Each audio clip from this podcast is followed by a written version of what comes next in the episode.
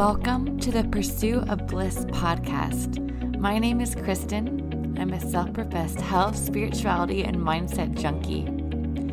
You know that blissful happiness you feel when you're just at peace with yourself, living fully in the present moment? That's the feeling I believe we are all in the pursuit of. And I want to help you get one step closer by up leveling your health, mindset, and love for yourself. Because that lasting and blissful happiness can only be found and created within. So get ready for all things mindset, holistic health, and spirituality. I hope this serves you.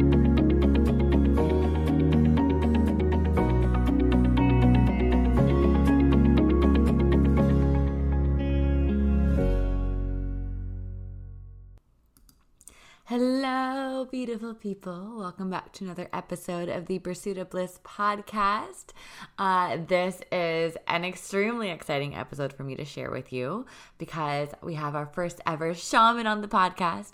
So, um, the conversation I'm going to play for you was with Makosi Nejeser, otherwise known as the Royal Shaman. And she's actually an authentic African shaman.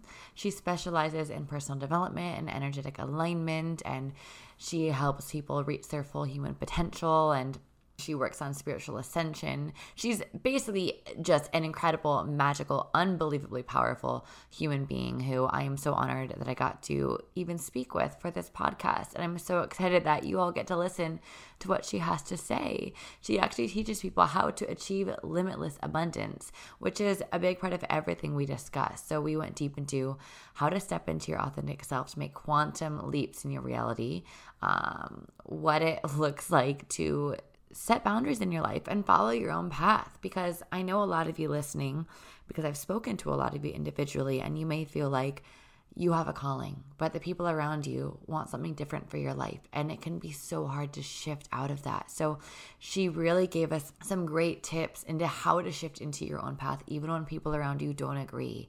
Because she personally shares her story of, uh, you know, stepping out of the decision to go through med school when it was all her family wanted for her.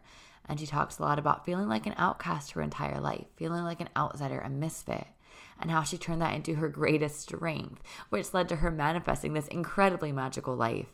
And we also talked about how to support people in changing success paradigms for manifesting a seven figure business and her personal experience in her soul's journey of traveling to Africa and being initiated into becoming the royal shaman that she is now. So there's so much juice in this episode, you guys. You don't want to miss a minute of it. Make sure you listen to the very end. You're going to want to make sure you have some way to take notes or listen to this a few times because she is absolutely incredible. I learned so much just from having this hour long conversation with her. So, I hope you gain as much from this as I did.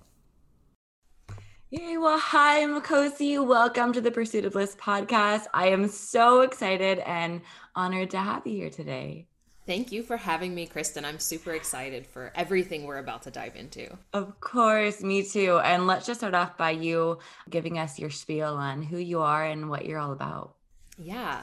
So, my name is Makosi. I'm an elite business oracle and disruptor of the status quo. I work with misfit leaders and really help them to break free of all of the conditioning that's maybe built them up in a certain way but no longer feels aligned and so I help them to access their truth, access their authentic expression and to pursue what I call euphoria, also known as their bliss and bring that into the world for really the highest good of us all.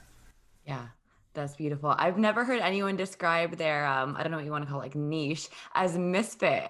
Uh, I love that. How did you get into that particular? I mean, like, what brought you to where you are and working with that particular group of people?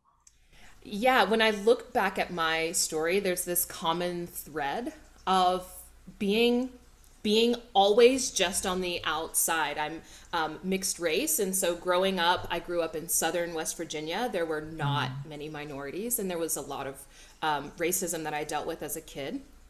You add on top of that, my mom was a single teen mom, and I just mm. always felt like um, I did not fit in at all. I went to you know, uh, most a predominantly white school up until up through high school really and then i went to a historically black university and in both of those spaces i didn't fit in because here mm. i am um, like back in the day i'm like the mixed girl who's skateboarding and snowboarding and i you know i was in show choir and i used to do pageants and uh, rebelled a little bit around having my own natural hair and so every every so often I have this moment in my life where I'm confronted with someone or some experience trying to get me to fit in. And I'm always faced with a choice. Well, do you suppress yourself mm. to fit in? Or do you allow your authentic expression to come through? And every time, every single time I've allowed my authentic expression to exude itself, it has taken me down a path beyond my wildest dreams.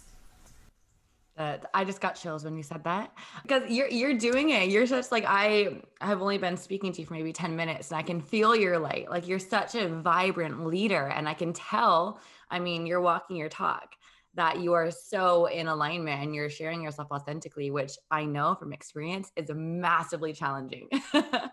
I know it's easy to talk about, but actually stepping into that is so difficult and so triggering. So, how did you actually get to a place where you were able to have the confidence to do that? Because I know I, it's probably one of the biggest issues I see in people that I work with is, you know, I feel like I'm not being who I am, but I just can't bring myself to actually do it. yeah. The thing that actually builds confidence over time because I, I would not say that I was just born confident. I definitely was not. but it's over time doing expressing myself in very small ways and then getting the feedback from the universe that actually this is this is you and here we're going to support that it's almost like you begin to feel like there's um, something beyond you that is pulling things in that are allowing you not only the opportunity to grow, but bringing in abundance in all its forms. So you start with little ways, very little ways. And over time, when you see the evidence of how amazing the results can be, then that's when it encourages you to do some of the quantum leaps that I've taken and that I know many people would never have the confidence to do only because they didn't work it. It's like a muscle. Mm-hmm. You got to build the muscle. A hundred percent. I feel the same way because I feel like it's easy for people to look at, uh, you know, their idols or whoever they believe is more successful than them and say, wow, it's easy for them it's easy for them to show up and be themselves or to make that quantum leap in their life. But I think that what they don't see is the 10 years or the five years or whatever of the baby steps that were challenging. And so I love that you said that. And I'm also curious because I know a big part of um, what you are passionate about is magnetism.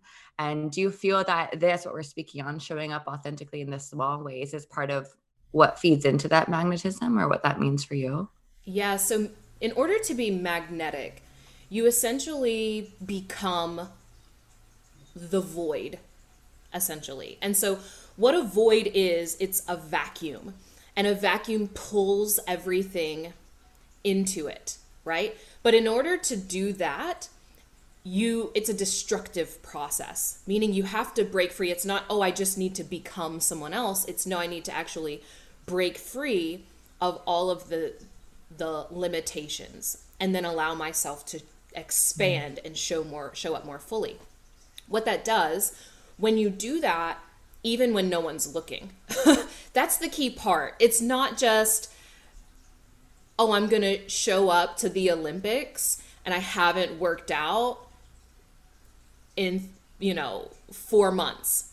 No it's it be, has to be a way of life it has to be who you are being. It's not an action that you do. So you have to look at who you're being all the time. So I, I look at like, how am I taking showers? How am I, who am I being when I'm making a cup of tea? Who am I being when I'm shopping? you know, what clothes am I wearing when no one's looking? And all of those things are are contributing to an energy of magnetism so that when you show up it's not like a costume that you put mm. on. It is just another expression of you. Interviews for me these this is just a natural expression of who i am. I don't i don't do interviews. I am a speaker. Mm-hmm. that makes sense? Yeah. Oh it makes total sense. It's it, what i feel you're explaining is like this embodiment of the version of you that you're stepping into. And i feel like there's a lot of um fake it till you make it and you know just act like that person but you're you're speaking on actually being that person. Um, and I love that you said, okay, how am I showing up in the shower? when I'm making tea. That's amazing. I'm gonna start doing that when I'm in the shower. Um, because you're you're completely right. I mean, who you are when no one's looking is the energy. You can fake it all day when people are watching, but the universe is always watching and listening, and you're always sending out feedback. So I love that you brought that up. And how do you feel that that? I mean, well, personally, when you brought up the breaking down thing, right? Magnetism is the void or destruction, unlearning. I feel like right now in the past year, there's been a huge influx of this happening around the world. With everything happening in the world, the world is crazy. And I feel like we've had two options. We either feed into the fear and the craziness, or we go into ourselves and break down everything that's coming up. And I feel like it's an opportunity to step into what you describe as this magnetism um, do you feel like that's true that right now there is, you know, more opportunity for that?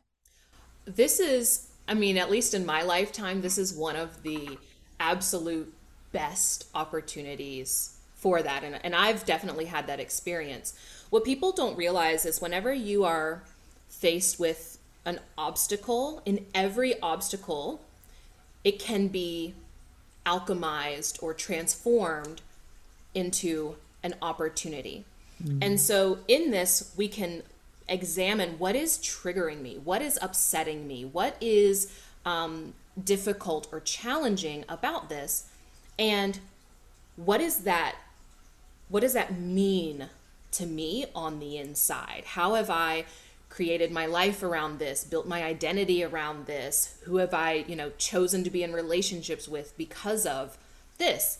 And then we get to consciously choose is this serving me? I know a lot of people right now um, realized through this entire uh, experience over the last year and a half, almost, I mean, it'll be two years before we know it. Mm-hmm. And they were confronted with wait a minute, was I actually happy?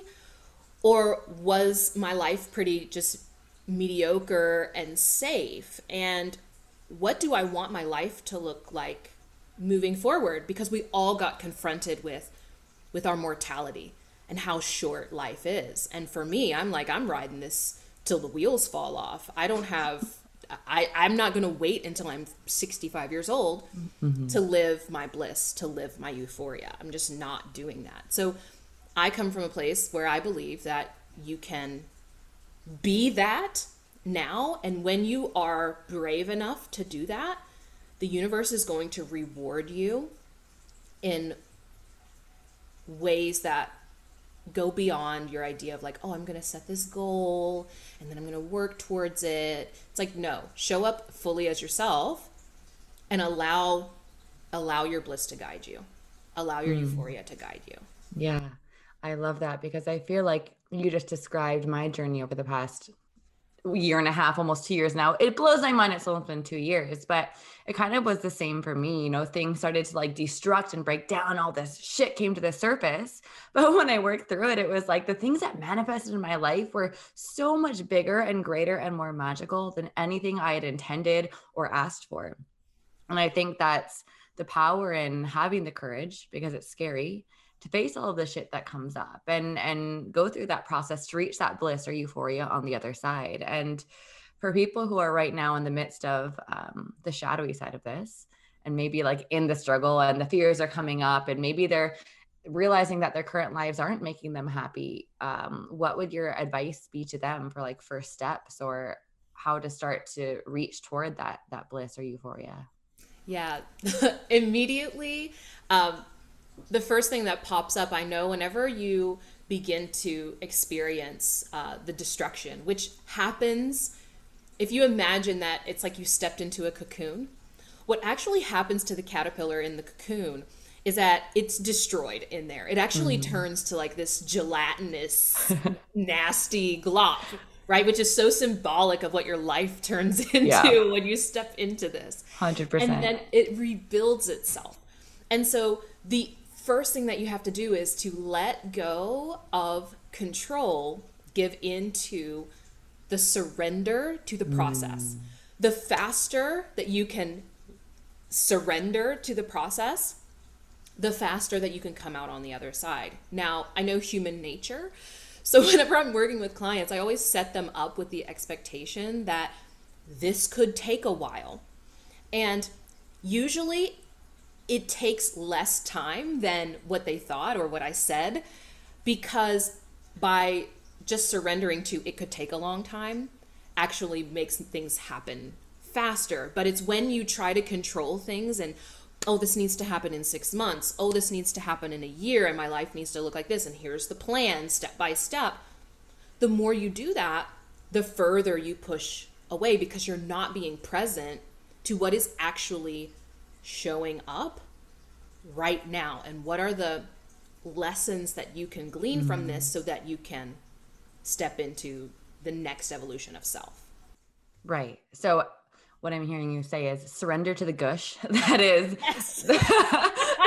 the butterfly or the caterpillar in the cocoon surrender to it and you know you know, my belief is that wherever you are in your life, whether it's the gush or the butterfly or whatever stage you're in, you're receiving the exact experience you need to get you where you want to go. And if you're too busy resisting it, well, you're pushing away the lessons you're supposed to learn, which is basically what you just described. And, but I think there's also, I mean, I think when some people hear the word surrender, they get scared or confused and they're like wait am i supposed to just sit here in my life and not do anything and just wait for like someone to come knocking on my door and you know give me the million dollars of the job? So do you feel like there's a sweet spot between releasing the control but also making things happen? Yes. So whenever i talk about surrender or i talk about flow there is this idea that it's just this complete well, I'm just going to sit and wait for things to happen. No, you are absolutely still um, taking action, so on and so forth. What surrender is really about is about letting go of the attachment to how you think that things have to look. It's allowing yourself to experience the emotions, like what it is that you actually want to experience right now instead of focusing on the how, you need to have XYZ, maybe, um, you know, have the million dollars so that you can then be happy. No, you actually focus on, well, in this moment with the resources that I have and the, the people around me and so on and so forth, where is my happiness?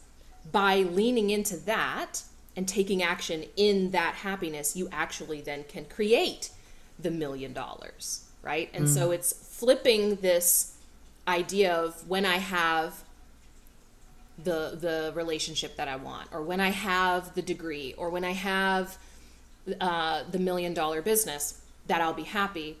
It's flipping that and being it now. Be happy now. Be creative now. Be yourself now, and that is what creates the experience that you want to have. I'm so happy that you said that because I think that so many people believe truly, and I was one of them, that, you know, manifestation, you know, you watch The Secret, the law of attraction, and you're like, oh, I'm going to manifest all these things and my life's going to change. I'm going to be so happy.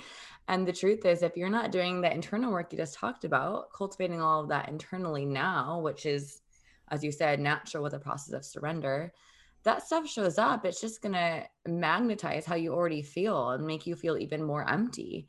Um, and that was an experience I had when I started manifesting is, you know, the stuff showed up and the money showed up, but I felt even more empty inside. I was like, what is going on?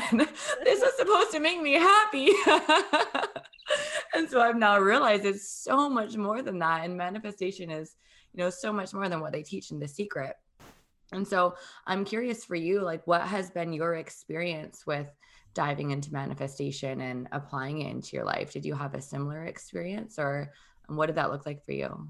Yeah, it's so interesting for me because of my path. I I say that like I went through the back door of spirituality. Mm. I did not go through um, new age spirituality. I literally just saw The Secret. Now, mm. well, now mm. it's been about two years. I just saw it like two years wow. um, and once I saw it, I was like, oh, okay. So there's some things. I, this is very surface level, and there's some things here, but there's a lot of depth. Yeah. That they're that they're missing, and the depth that they're missing is really what I lean into so much because we live in a world that is very superficial and listen i talk about money all the time i talk about you know having a great lifestyle all of that. But if it doesn't have that deeper meaning to you and you're not leading with that then it is always going to feel empty and you're always going to be chasing. And so what i guide my clients into is an experience where now there's not a separation between them and the universe. They begin to lose like wait a minute, am I causing this or is the universe creating this? How how is this happening? And it's the truth is you don't need to know. Mm-hmm. you don't need to know. Surrender. Just enjoy it. Just enjoy it and continue operating that way. Don't get into over analysis. There are some really great um, manifestation teachers out there. And I personally think that the introduction of manifestation to a wider audience, to more people, is one of the first steps to inviting them into mm-hmm. a full human experience instead of just being robots chasing. Yeah. A hundred percent. And I feel like when I I draw people into my programs with the promise of mastering manifestation, but what they don't realize is it's a deep dive into everything, you know, because you can't just say the affirmations and be happy all the time and raise your vibration and expect your life to be perfect. And, you know, like I think you're right, the secret and um, you know, manifestation is important because I know you said you went in the back door. I went in the front door.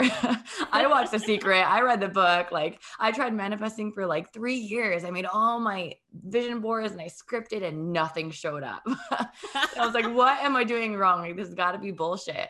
And what I didn't know is that there's so much more. You know, the subconscious mind, the shadow work, the inner child healing, it's deep.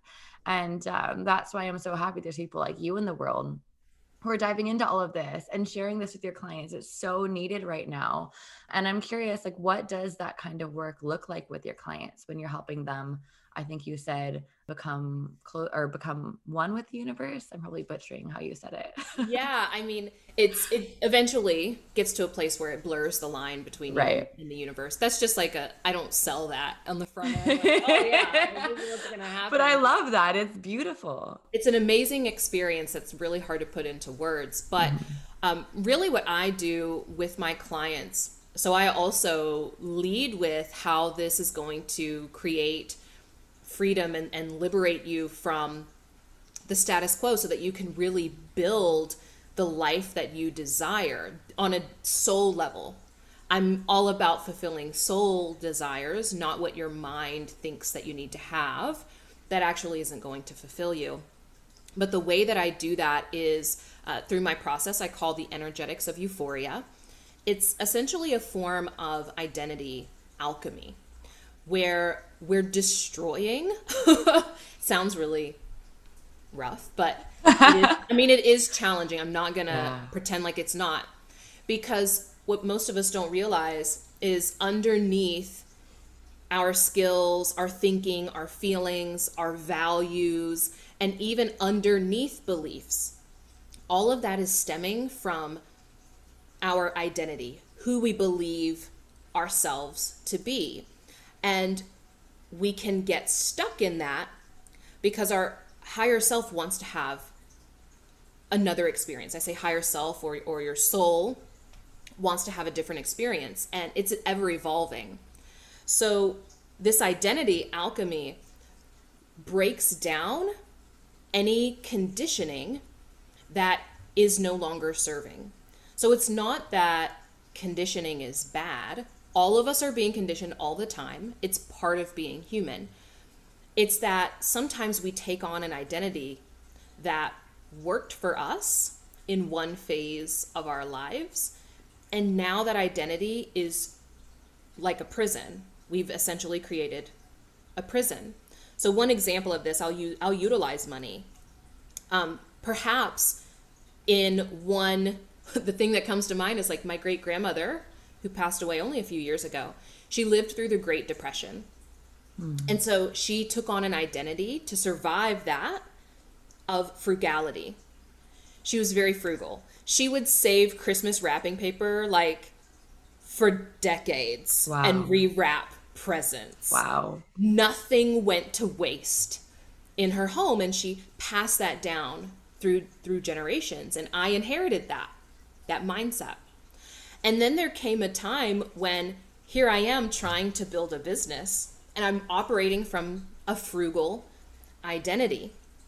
And the truth of the matter is, in order to build a seven figure business, seven figure plus business, um, there are times where frugal ain't gonna cut it. Mm-hmm. So I had to invest in in people, in training, in experiences, etc., before I would see the returns on those investments, right? And so clipping coupons, trying to hire the cheapest person was not going to build the kind of business that I wanted.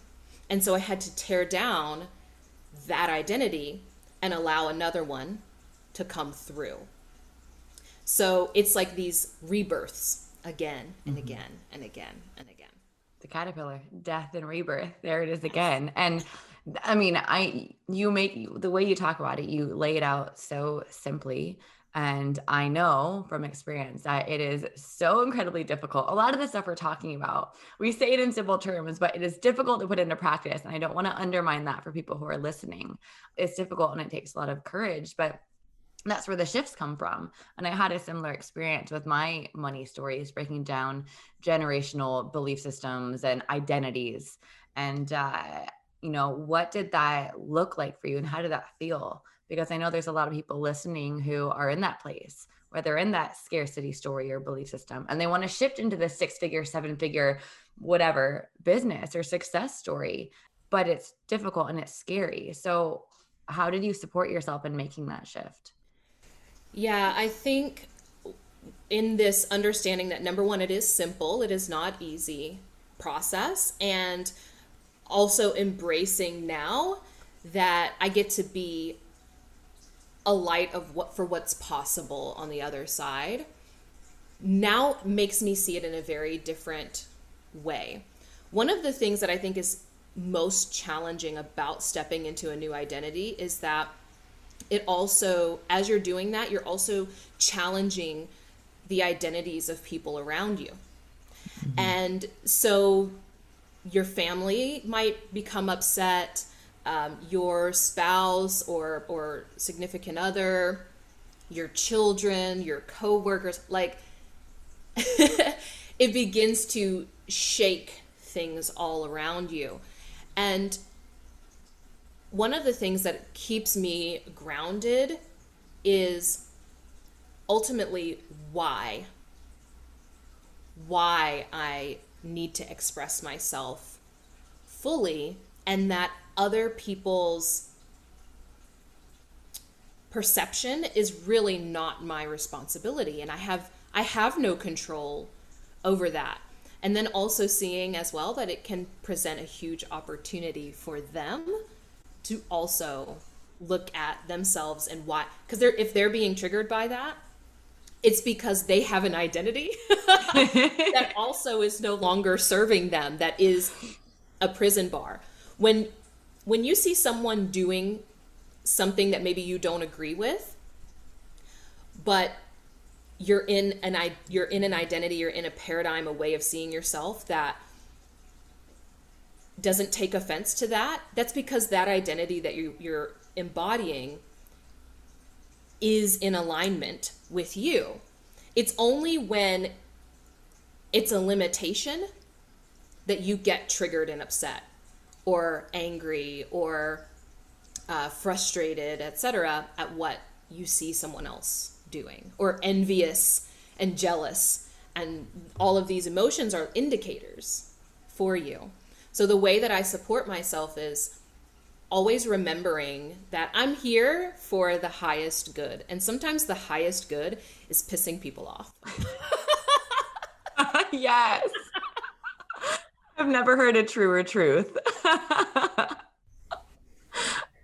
yes, I live for it. Like now, because of my role, I know I am not doing my my job if I'm not pissing people off pretty mm-hmm. regularly. Because if I'm if I am an alchemist, if I am inviting them into a new identity, it ha- there has to sometimes be discomfort. I have to invite them out of their comfort zone.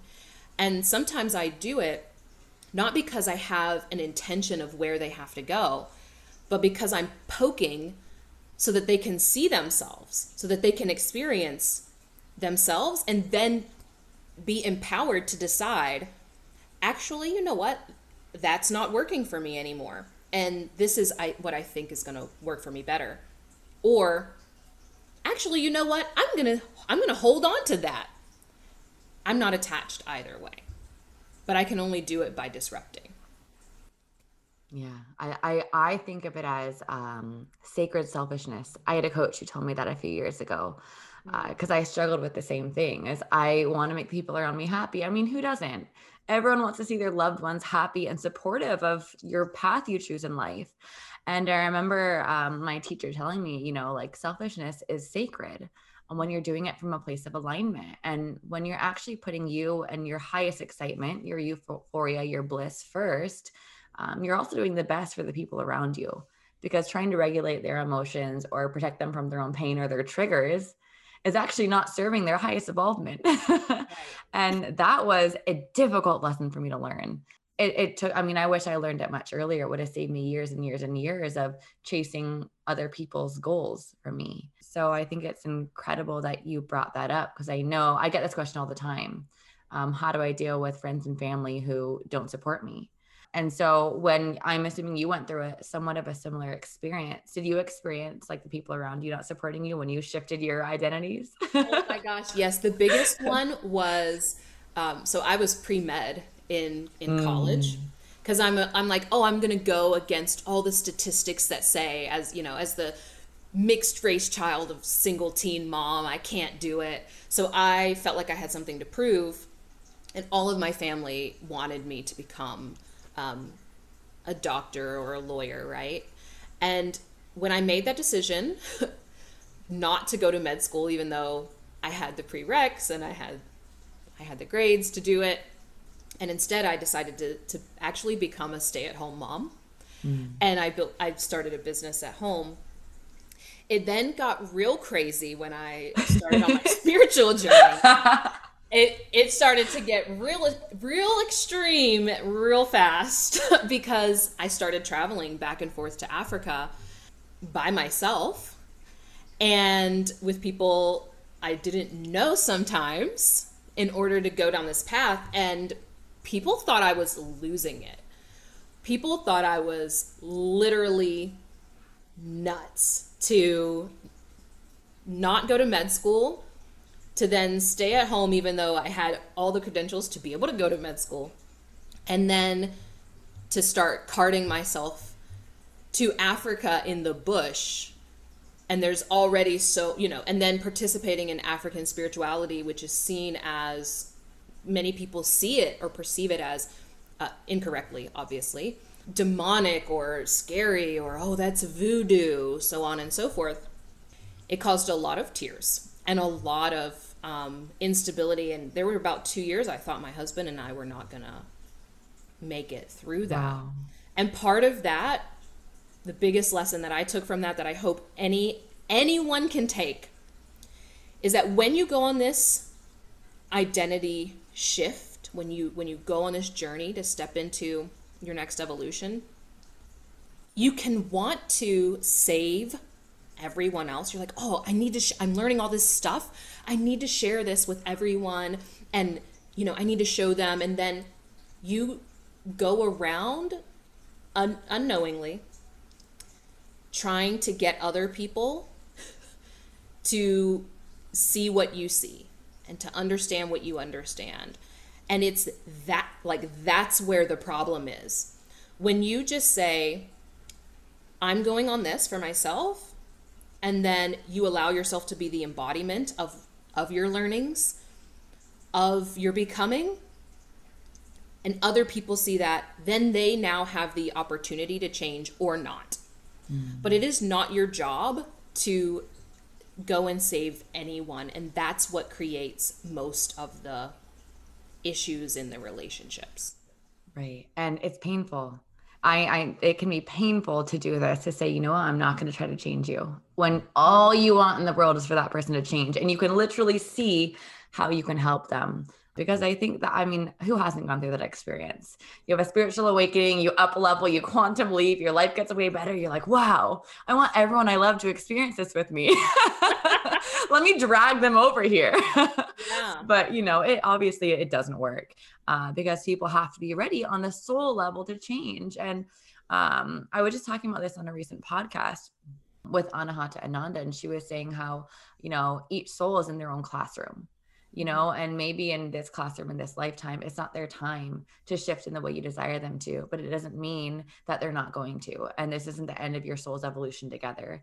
And that that mindset helps me so much. So i'm thinking about oh i just want this person to shift so we can experience this life in this amazing way together but it's not the last opportunity right? And and for me that helps me to release resistance around my intense need to make everyone around me feel as good as I feel, which never actually works. I also, if you're open to speaking about it, um, I'm intrigued to hear more about your experience going to Africa, what inspired that, and and how that shifted things for you. Yeah, my journey really it, it was sacred selfishness. Love it. That invited me onto this. I when I got out of um, college and I decided to stay home with my son, I began a direct sales business. And very quickly, I skyrocketed to the top of that company. Like within nine months, I was in the top 2%. Wow. And if anyone's familiar with direct sales, um, when you're at the top of those companies, you are you are getting spoiled. Okay, so I was getting you know free trips to Vegas and designer handbags and cash bonuses and you know all of that. And here I was, I was maybe, I don't know, 24 years old, having the experience of what everyone deems a success. And I actually enjoyed what I was doing and I was really good at it. And there was something that was still missing. Like I felt like I wasn't living up to my my fullest mm. potential. And so uh, some really crazy synchronicities happened. That's really what what it was. Some synchronicities happened. Um, I end up connecting with um, a mystery school of this is really an ancient Egyptian mystery school, but it's through the Dogon of West Africa, the Dogon tribe. A lot of people think that Egyptian spirituality is gone. It's not. It's I don't know if people know Egypt's in Africa.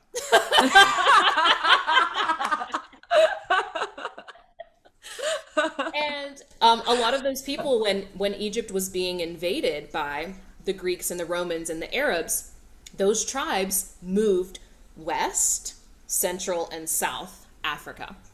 And so the foundations of that spirituality exists in African spirituality. It's not a different thing, really. Mm-hmm. So I entered into this initiation, and my I had no goal. Um, this was the first time I was like, I told my husband, I'm like, I think that I just think that this is going to help me to be the best version of myself, like to be the best mom I can be, the best wife I can be, and just like be be at my highest potential. And so during that process, we're having uh, divination done, and divination is uh, it's similar. It's like a kind of reading, but it's always addressing root root issues. Um, African spirituality that's like at the core. We don't just look at oh, what's happening in the present and oh, we're going to read your future. No, what are root causes of issues that are manifesting? And part of what was showing up for me, um, I came with number one, an energy to be a spiritual leader and teacher, and also to be a priestess, shaman in this life. And I wasn't. so that was showing up in certain ways, uh, physically, especially in my health. And also, um, it was talking about me, you know, having to take the road less traveled, mm. basically. And so I spent three years in that initiation, and that's where I became Hafisa Nejeser and received that name. And through some more crazy synchronicities and dreams, I dreamed of my spiritual mother a year before I met her. Wow. And that took me to South Africa, where I underwent the process to become um, a Sangoma, or they would perceive me as um, as a Sanusi, which is similar to, um, it's like a Zulu shaman, but also kind of similar to like an Indian guru, in that we lead leaders and also we teach, we teach the masses, and that's really been my my calling.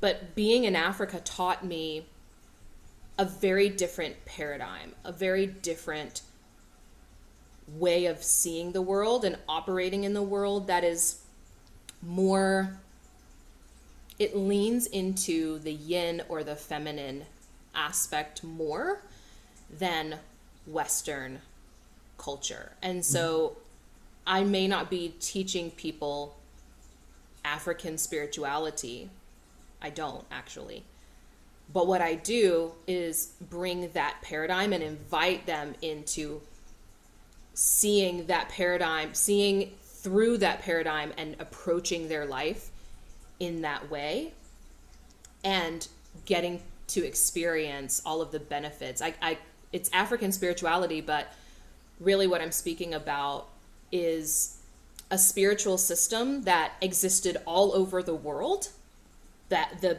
core foundational tenets are present in Indian spirituality, Chinese, South American, all of our indigenous and ancient systems at, were one spiritual system that was multicultural.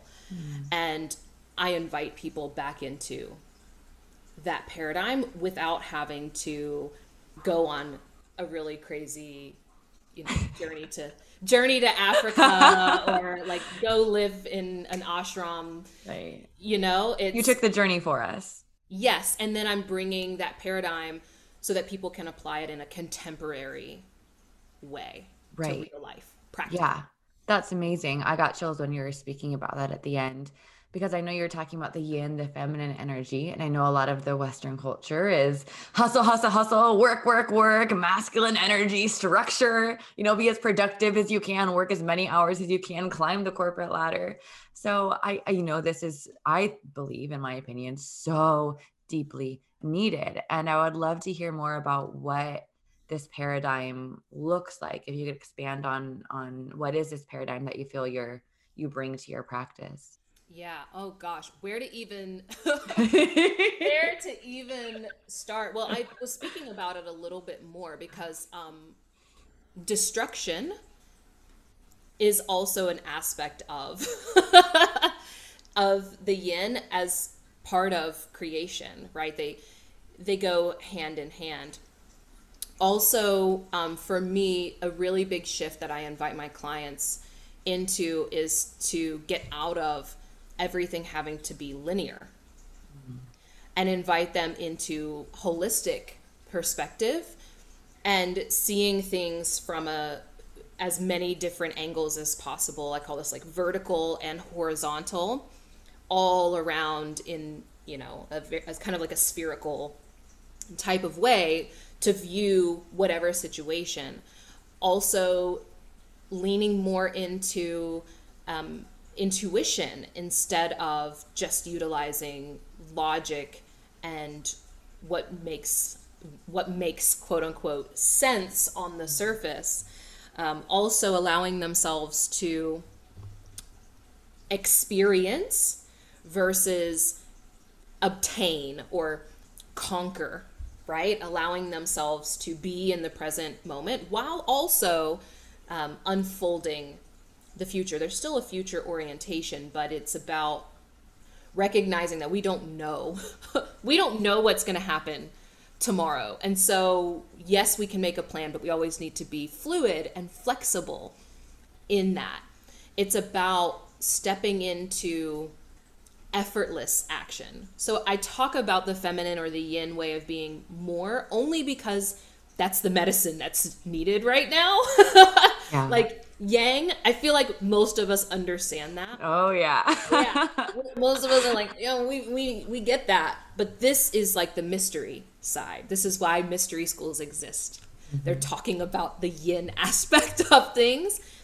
And I am bringing forth in my clients both and consciousness. It's not either or, oh, I need to be masculine or feminine. No, it is bridging those paradigms and recognizing when do I need structure? When do I need fluidness or space, right? Feeling into when do I need a plan or when do I need to intuit what my next step is? and mm-hmm. so on and so forth.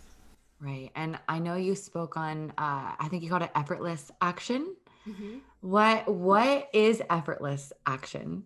Ooh. So everyone's had at some point in their life an experience where you're doing something but there's not a lot of energy behind it. You don't have to force it and you it's very efficient because there's no friction between you and the thing that you're doing. So, for example, we've been on this interview for like 50 minutes, right? Something yeah. like that. And this is an effortless action for me. This is not taking any energy. In fact, I'll probably have more energy when we get off because it's coming from my identity, right? So, a painter could spend nine hours painting, forget to eat, right? Yep and there's a lot that's happening. They could create an entire work of art in that nine hours, but it took almost nothing for them to do it because it's coming from their identity. When you don't have the identity of what you are trying to quote unquote do, it's going to be hard. There's going to be, you're going to have to force yourself to do it. You're going to have to, you know, put it on a freaking to do list, so on and so forth. But effortless action comes when the line between who you are and what you're doing is dissolved. Hmm. I do interviews because I'm a speaker. It's like, of course, I don't have to think about doing it. And when you operate from that and you bring that into your life more, you can spend almost a whole day doing insane amounts of things. You can get a lot done and it feels like nothing. Yeah. Ooh, this is juicy. I think a lot of people don't realize that what we call work, quote unquote, uh, can actually energize you, you know, when it's in alignment with your soul, which I think is what you're speaking on. And so, for someone who feels burnt out by the work they're doing, what needs a shift? does the identity need to shift to match the action or does the action need to shift to match the identity um, so i will never say that it's one or the other because for some periods of time like i think about our ancestors and you know some of them let's say if they were farmers right well maybe they didn't have the opportunity to go out and oh, well, I don't want to be a farmer anymore. I'm going to just go be a king. So I'm going to step into the identity of a king. That's not a thing at all. So sometimes if we're maybe we're in a role that is not the best fit, we can look at how we go about things. So our souls don't care about the what, right? They don't care about you having a Maserati in this life. That is not a thing your soul cares about. What your soul cares about is having experience, which is the how. So, if for instance you're in a role and I don't know, maybe it's customer service, looking at how you go about doing customer service can shift things for you a lot.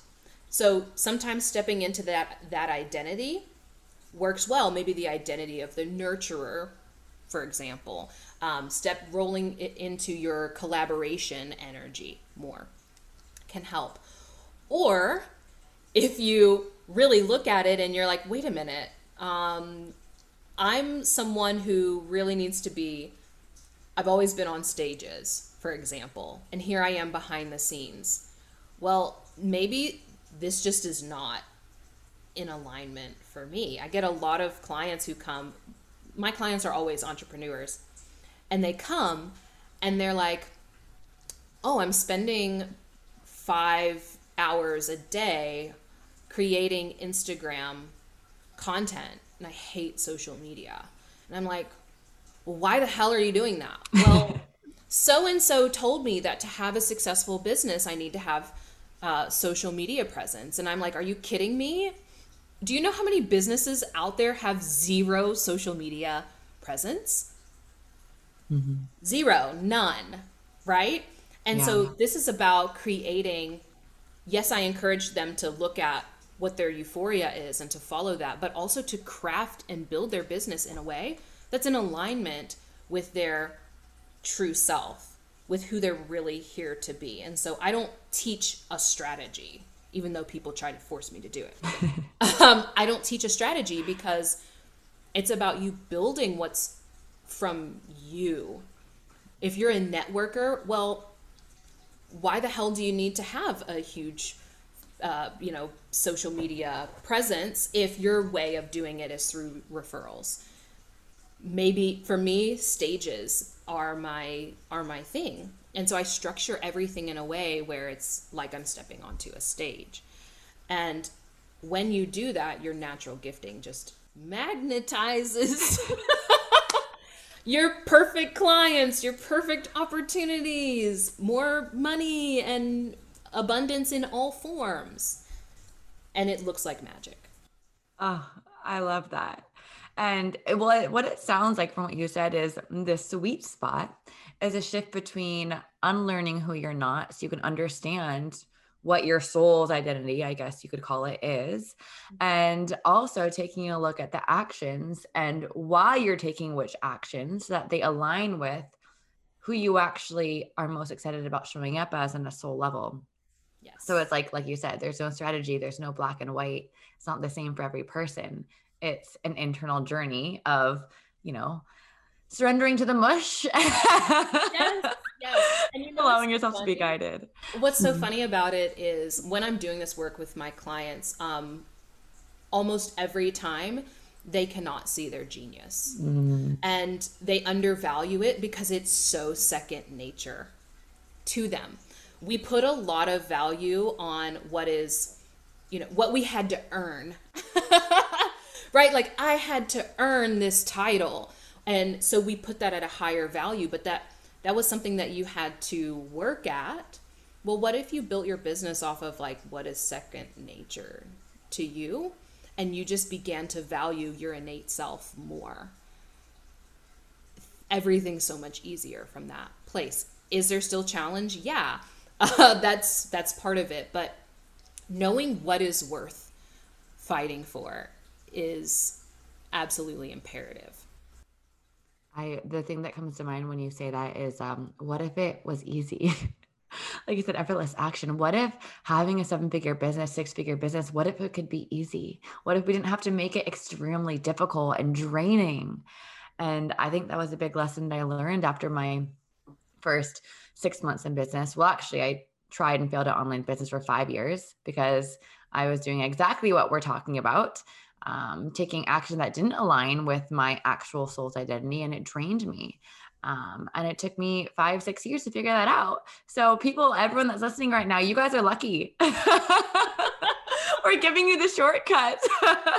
yes, yes. I failed. Oh my gosh, so many times. Yeah. so many times.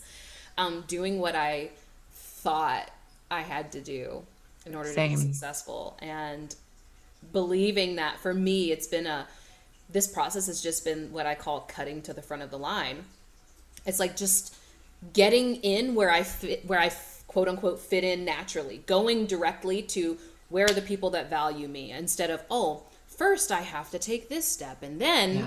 after 6 months I can take this step and it has to look like this. No, actually, when you lean into your genius, you can just step right to the front of the line. That's amazing. And you know, I there I also want to, you know, make a point for people listening. There is nothing wrong with the structure and following a strategy, but I think it's important to find if you want that structure and strategy, find one that aligns with you. Mm-hmm. So that like you said, you can cut to the front of the line. That's like my favorite thing I've ever heard about success. That is amazing. And I also just I'm going to shift the direction of this a little bit because I wanted to ask you about this I didn't have a chance earlier because we went in such a juicy direction. Um, but you mentioned earlier, I think when you were in Africa, that you said you felt that you were having health issues and it was connected to you not being in alignment with what your soul came here to do. And I just wanted to ask you to expand on that a little bit. And do you feel that our body does communicate with us when we're not, you know, quote unquote, in alignment? Oh, yes. so, um, the reason in in all ancient spiritual systems, the spiritual leaders, the spiritual practitioners who were taking care of the community were always, you know, you had like king and queen or chief, and then the spiritual leaders who were up right neck and neck.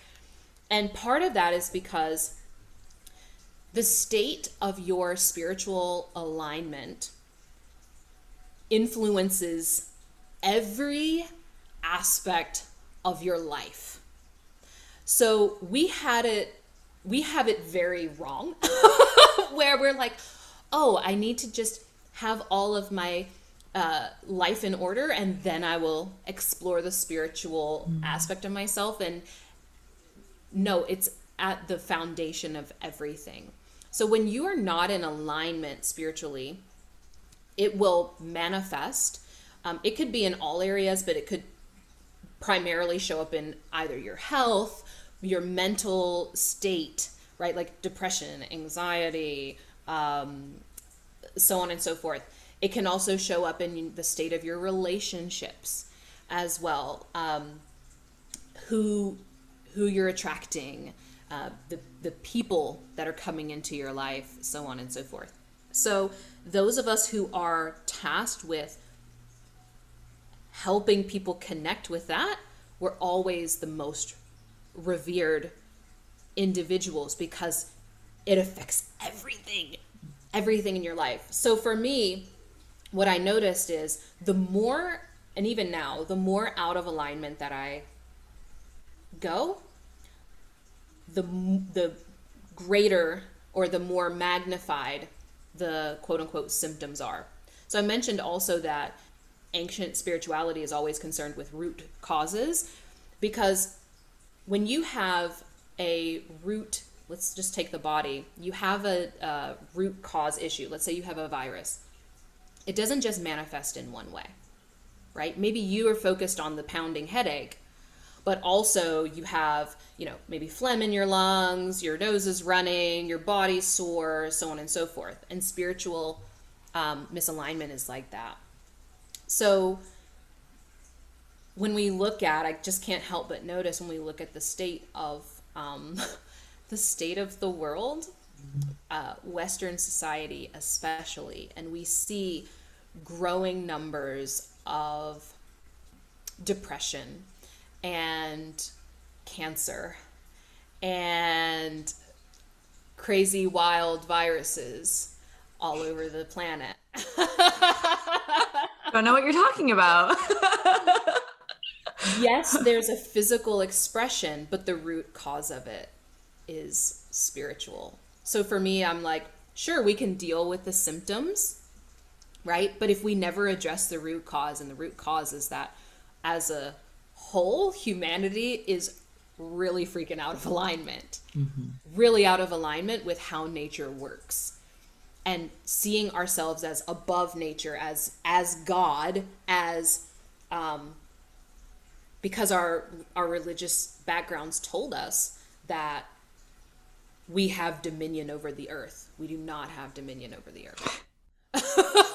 we don't. Okay. and the, the sooner that we surrender to that, the faster we will be able to get into alignment and get back into harmony um, on an individual level, but also on a societal level. Yes, coming back to the earth. And and what do you feel if you could give every person listening like one tip, um, something they can do to get closer to alignment so we as a whole can start to push society you know into a place of alignment and begin to become one with the earth and nature what can we all do individually to begin to make that shift happen yeah most of us our first inclination is to look externally at everything that's wrong um, th- and go and think that we need to be activists in xyz not saying that there's not a place for that but there is no greater revolution that that you can start than to become become the change that you want to see create the business that you wish existed. To live the life that you wish